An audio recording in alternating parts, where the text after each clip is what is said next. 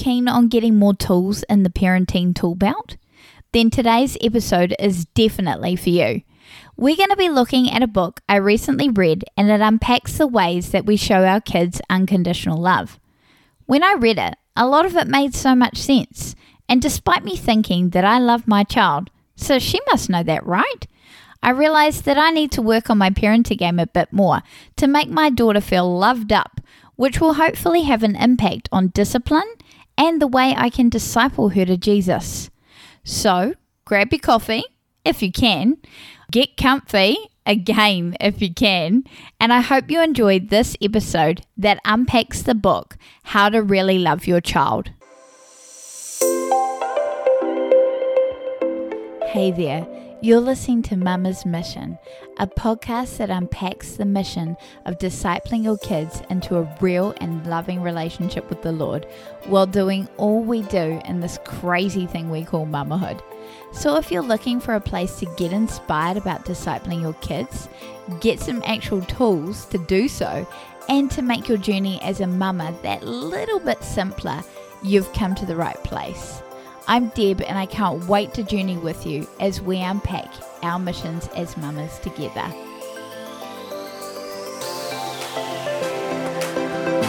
Hey everyone, and welcome back to Mama's Mission.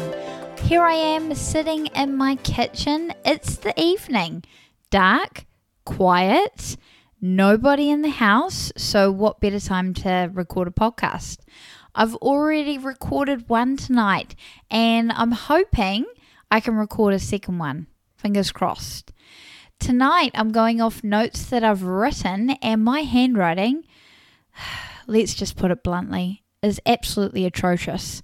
So let's just say this podcast is probably going to need to be edited a whole bunch because there's going to be ums and yeah, lots of pauses. So let's see how we go. So, in today's episode, we are going to be looking at a book that I recently got out from the library, and it was called How to Really Love Your Child by Dr. Ross Campbell. I was super intrigued by the title, and I love reading these kind of books. I have kind of a go- set a goal for myself for the year. So every single day, I try to read a chapter of a book, and usually it's a nonfiction book, like a not self help, but in a way. So it's going to educate me in some way. And let's be real, nobody's perfect in this parenting game, so we all need a little help on how to really love your child. So, I'm going through the book and it unpacks unconditional love, regardless of behavior. See, I've already made a mistake. Okay, so the book overview it discusses what unconditional love is, regardless of behavior. Our daughter is a little different because she actually says it with her words instead of saying it with her, her behavior. Sometimes she does, sometimes she doesn't. That'll become a bit more clearer as we go through the review. Dr. Ross Campbell discusses that there are four ways to convey love through eye contact, physical contact, focused attention, and discipline. So we're going to unpack all four of those and yeah, I'll I'll slot in a few things that I think about the book. Number 1, eye contact. You need to look at how you're using it. Do you use eye contact with your children in a good way or a bad way? I really got to thinking about this because he mentioned if you're trying to make a point when you're telling your child off, and we often say, Look at me. Yeah, okay, we're totally getting eye contact there, but is it the right kind of eye contact? It will have a negative connotation if used like that. Do you model eye contact well to your kids? I didn't really understand what the whole big deal was about eye contact until I was about 13 or 14. And my sister and I were homeschooled, and my mum sent us to an art teacher every Thursday, um, every fortnight. And we learned art. And okay, side note out of four children, mum had art framed for three out of the four. And guess whose art was not framed? Yours truly. I suck at the subject. But anywho, I really do enjoy it. But what I learned, ironically, was not how to do art in this class. It was about eye contact.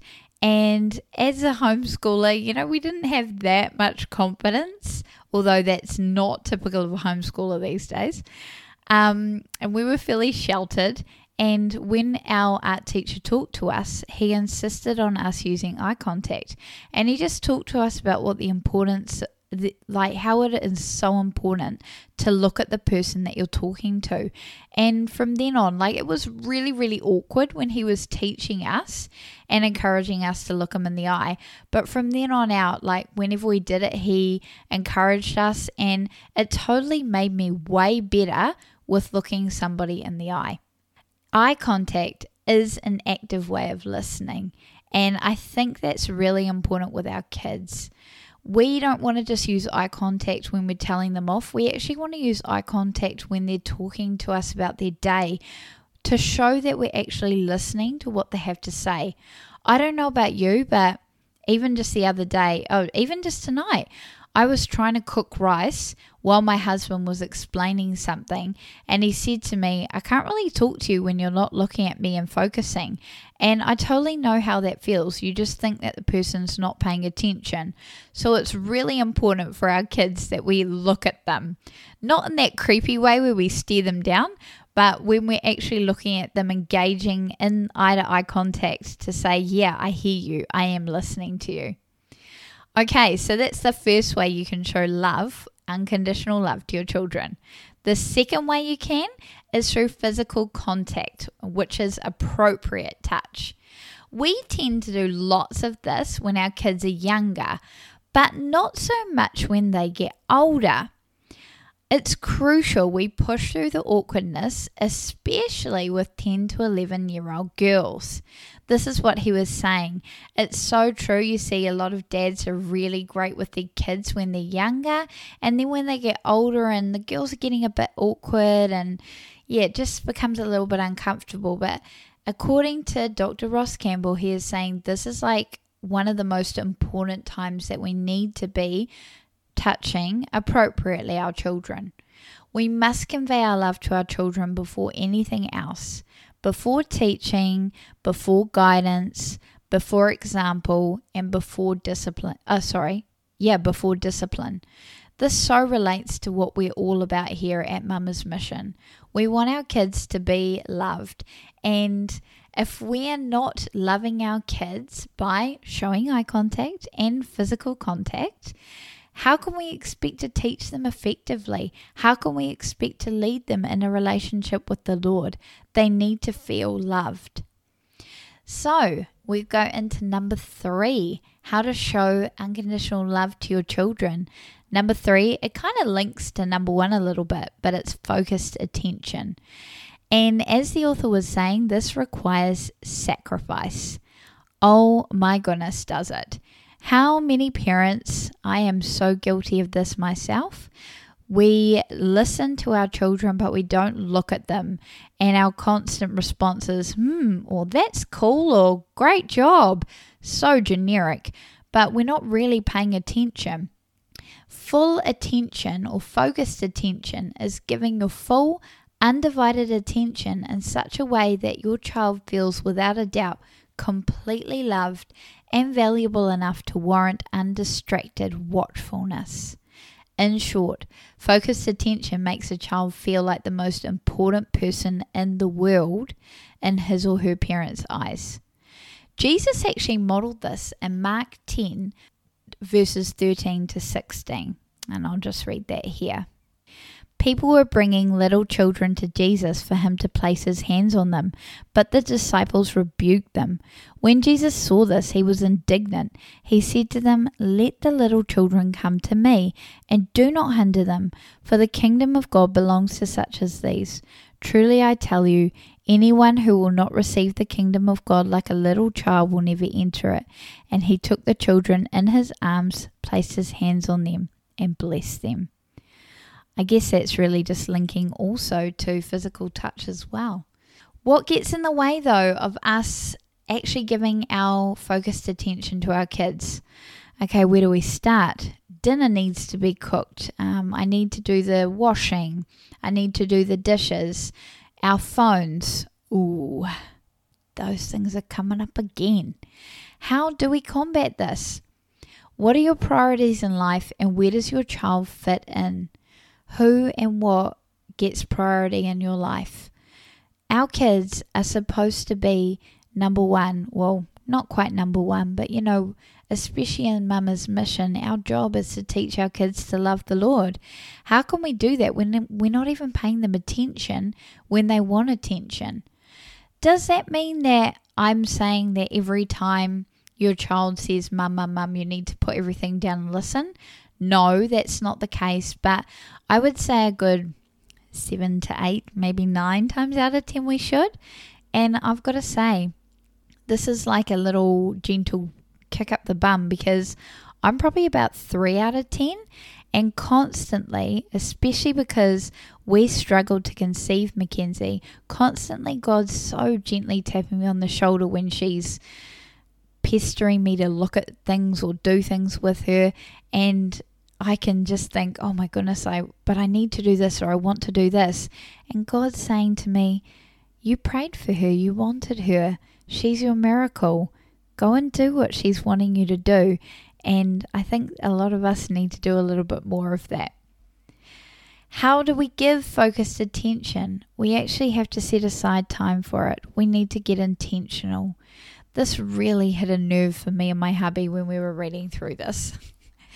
It's so important. We totally need to get intentional that doesn't mean like every single time my daughter brings out toys that I need to play with her, but it does mean that I am getting intentional and I'm going, you know what, I'm going to put that aside today or just for now and I'm going to play with you for a few minutes. Not for like half an hour, although some parents are pretty amazing at doing that, but I'm to give I'm to get to your level and have a chit chat with you and just give you some focused attention. Every moment counts. It's like making deposits into a savings account. When the account is healthy, a child's emotional life will be sound and the child will have fewer problems. It's also an investment in the future. Ooh, when I read that, I was like, oh, true that. Like, I'm investing in my daughter in our future.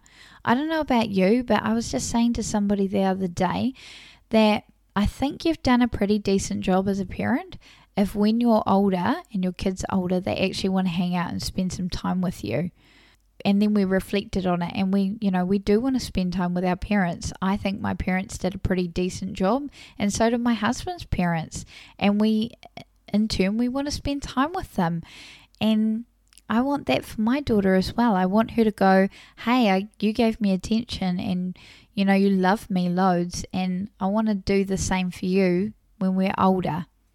Okay, so we that was a big one. So so far we've gone through to show our kids unconditional love. It's eye contact, physical contact, focused attention, and the last one was discipline.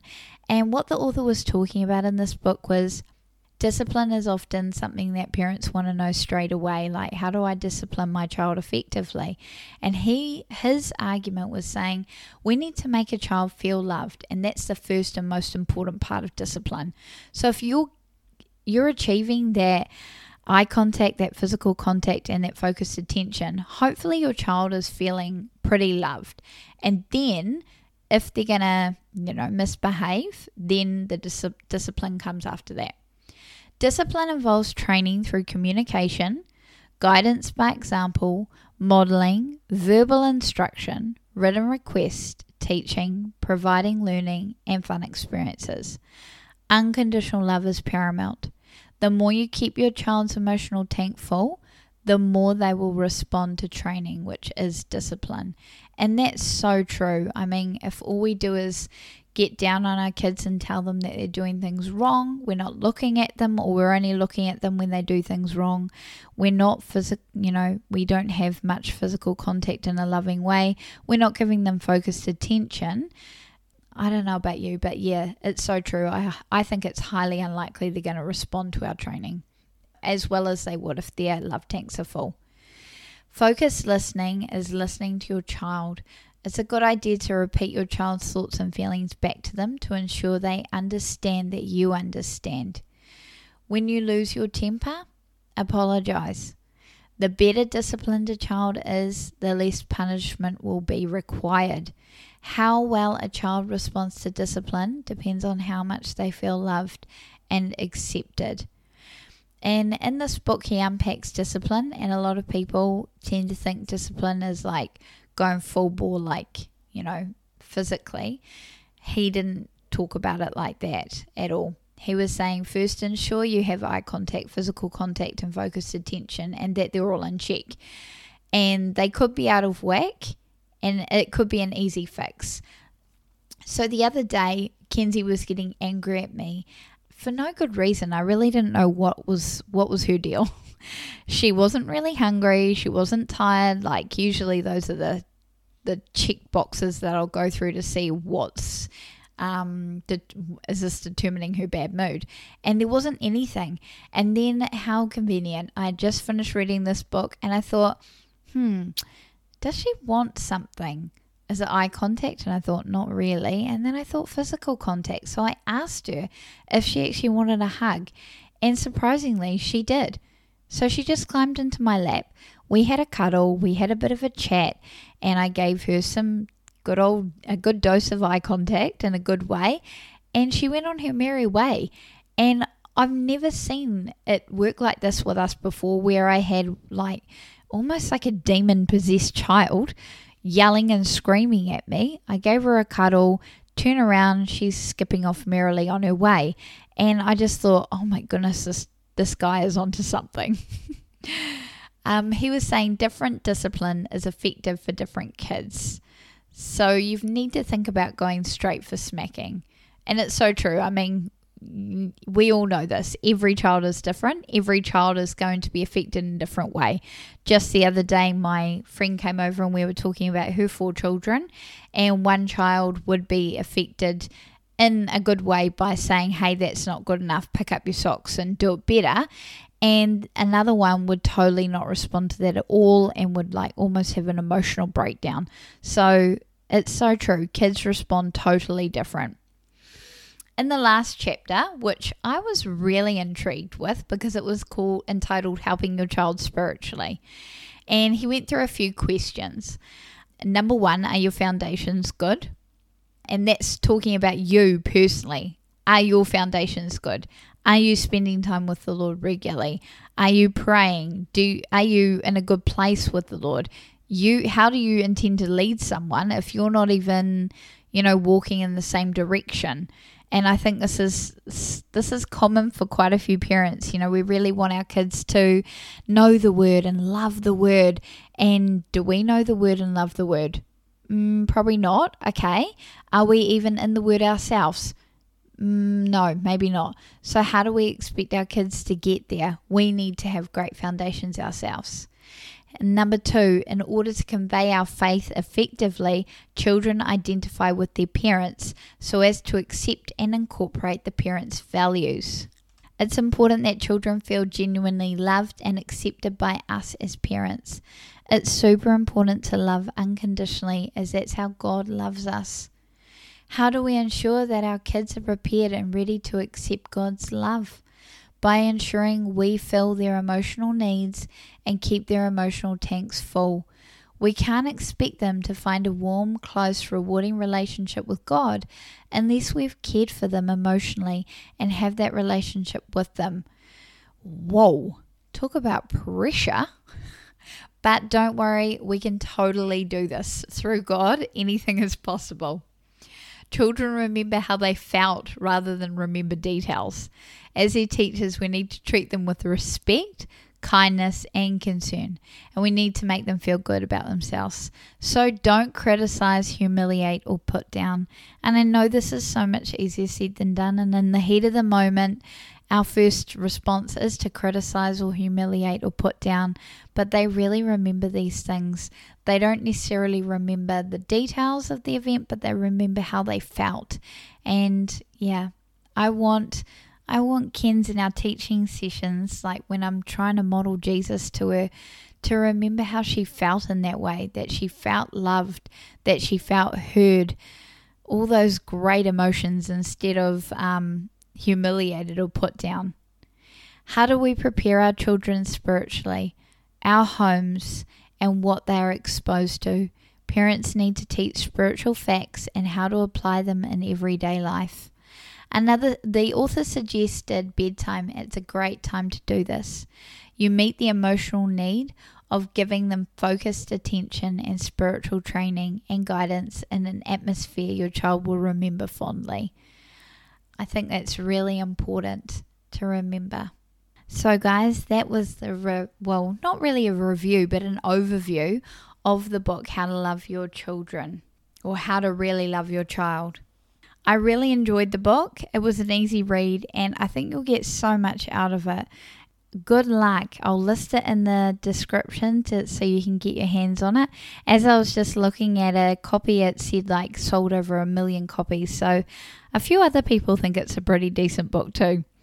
Thank you so much for listening today and I hope that you've given you've been given some food for thought, especially with how we're modeling and teaching Jesus to our kids. You know, we really want to make them feel loved up by giving them some good old eye contact, some good eye contact, some physical contact, some focused attention and some discipline and not just going straight for the big guns, but you know, in a loving way I pray that you just have an awesome day and you're so blessed. That does it for this episode. Thanks so much for tuning in to Mama's Mission. And if you like what you heard, it would be awesome if you gave us a review. Catch you next week.